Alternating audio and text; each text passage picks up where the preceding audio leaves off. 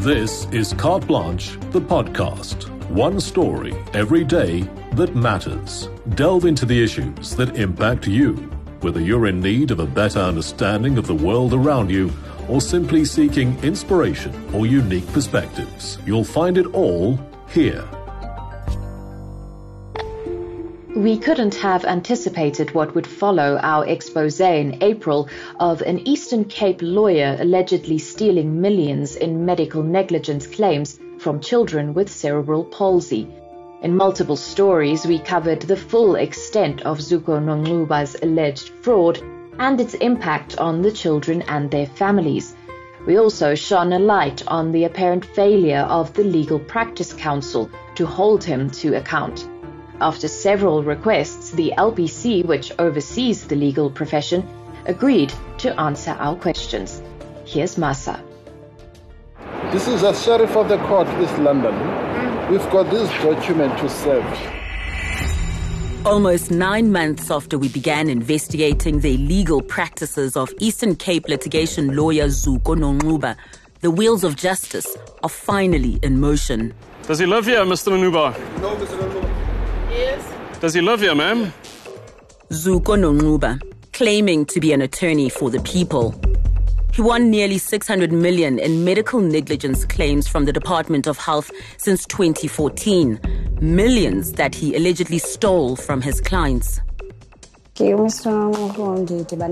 met Mr. Nonxuba in 2015 or 2016. He said he was from Nonxuba Attorneys and his job was to assist children living with disabilities.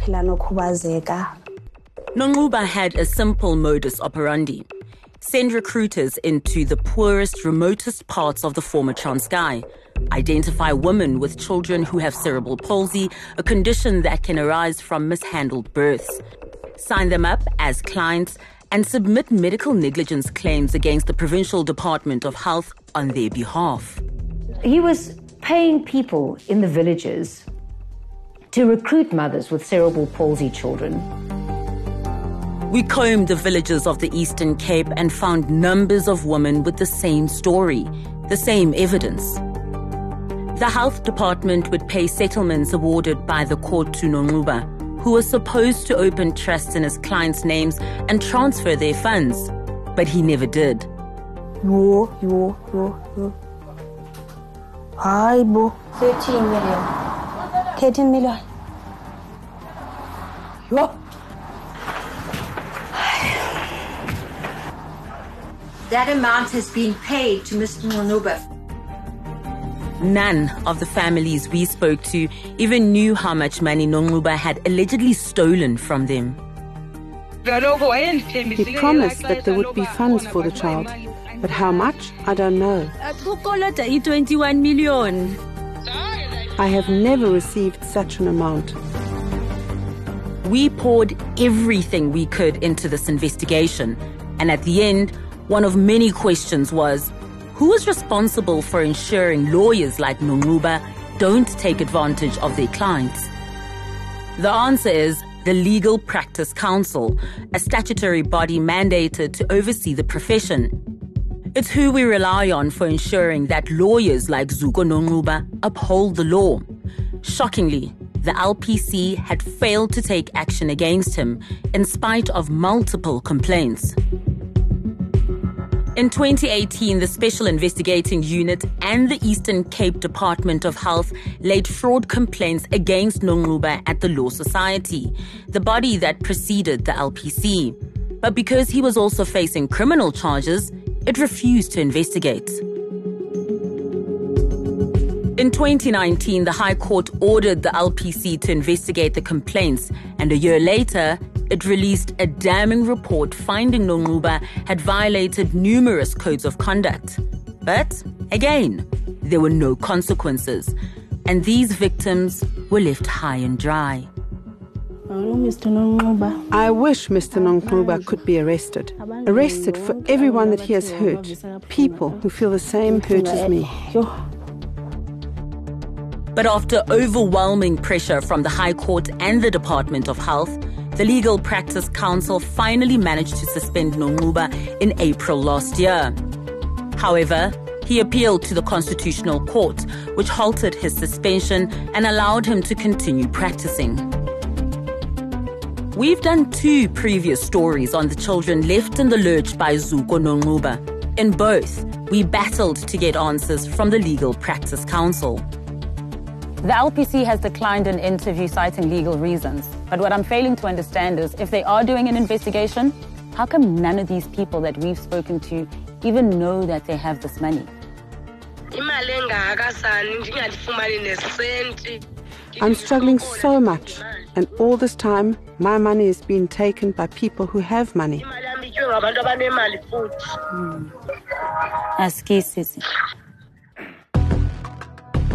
But finally, the wheels of justice seem to be turning. On the 3rd of August this year, the Constitutional Court ruled against Nonxuba's appeal. He has now officially been suspended as an attorney. But why has it taken more than 10 years for the LPC to act against Nonxuba? After a series of refusals, the LPC finally agreed to an interview. We spoke to Kabelo Letebele, the LPC spokesperson, joined in the room by the chief executive officer. We've been investigating Mr. Zuko Nonxuba for a while now as carte blanche. Yeah.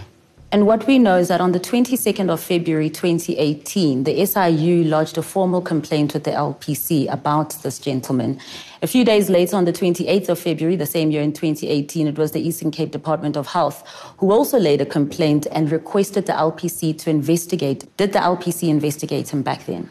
Our records indicate that the complaint was actually su- submitted to our previous uh, regulator. Are you telling me that before you conglomerated and became LPC, all the cases that this governing body was investigating and looking into, they just vanished? No, that is, that is certainly not, not the case.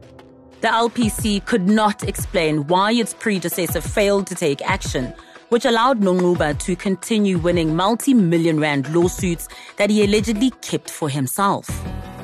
It's important to note that any Nonxuba matter was brought to our attention on the 2nd of August 2021. That is the first time that we had any impression that there could be a problem was the 2nd of August. In 2021? 2021. What the LPC was now saying contradicted its own report to the High Court in March 2020 which highlighted how Nonxuba was mismanaging clients' funds and noted other accounting irregularities.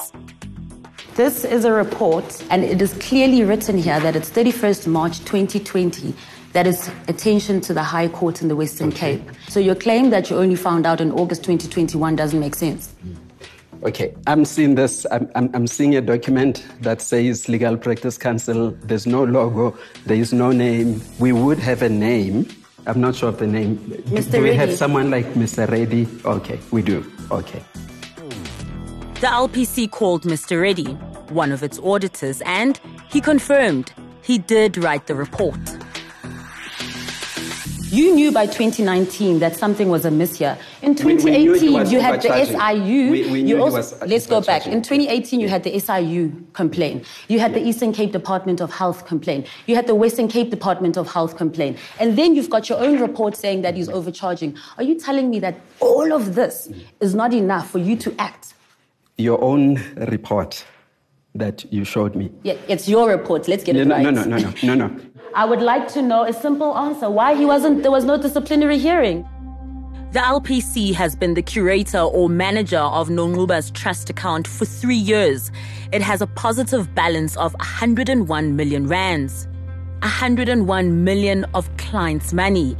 Yet the LPC seem to have done nothing to track down any of these children and give them their money we could not act or transact or do anything on, on, the, on the trust fund up until uh, the court process is con- concluded, which was early August.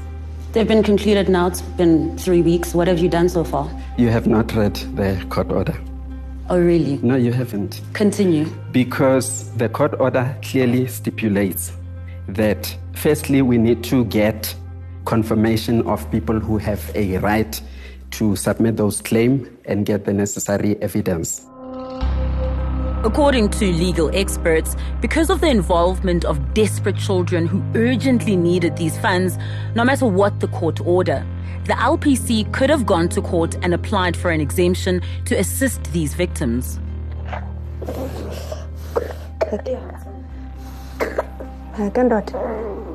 What I really want to do, Kabelo, because I know you have admitted that as the LPC, none of you have bothered to even see this child or any of the victims. And I want to show you that it is a matter of urgency that these kids get the money. This is the state that Avile is in.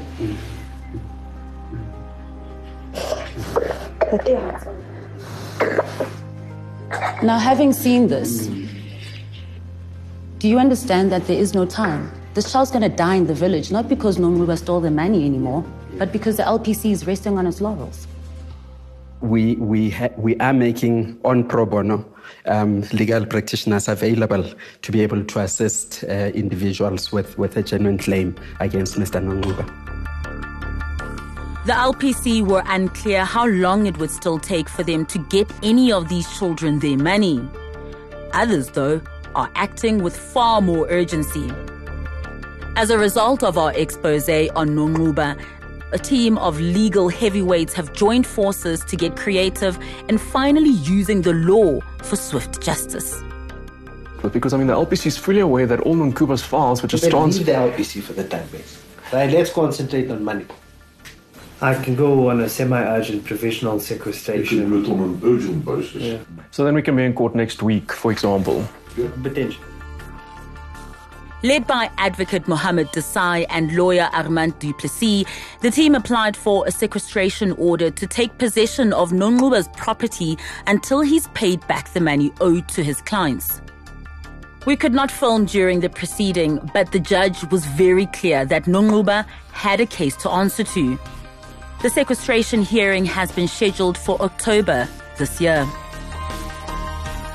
Finally, the net is tightening around Zuko Nonxuba.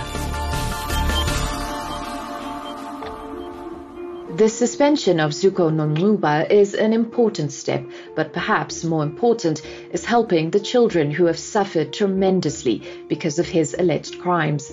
The Carte Blanche Making a Difference Trust and a consortium of lawyers recently rolled up their sleeves to get urgent help for one of the children featured in our story, Avile.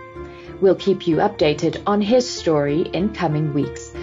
In case you missed any of our previous investigations, you can find those episodes titled Stealing from the Disabled and Finding Zuko Nonxuba now on Carte Blanche the podcast. Thanks for listening. Why not share Carte Blanche the podcast with family and friends, even those living overseas? They can find us on Spotify and all major platforms.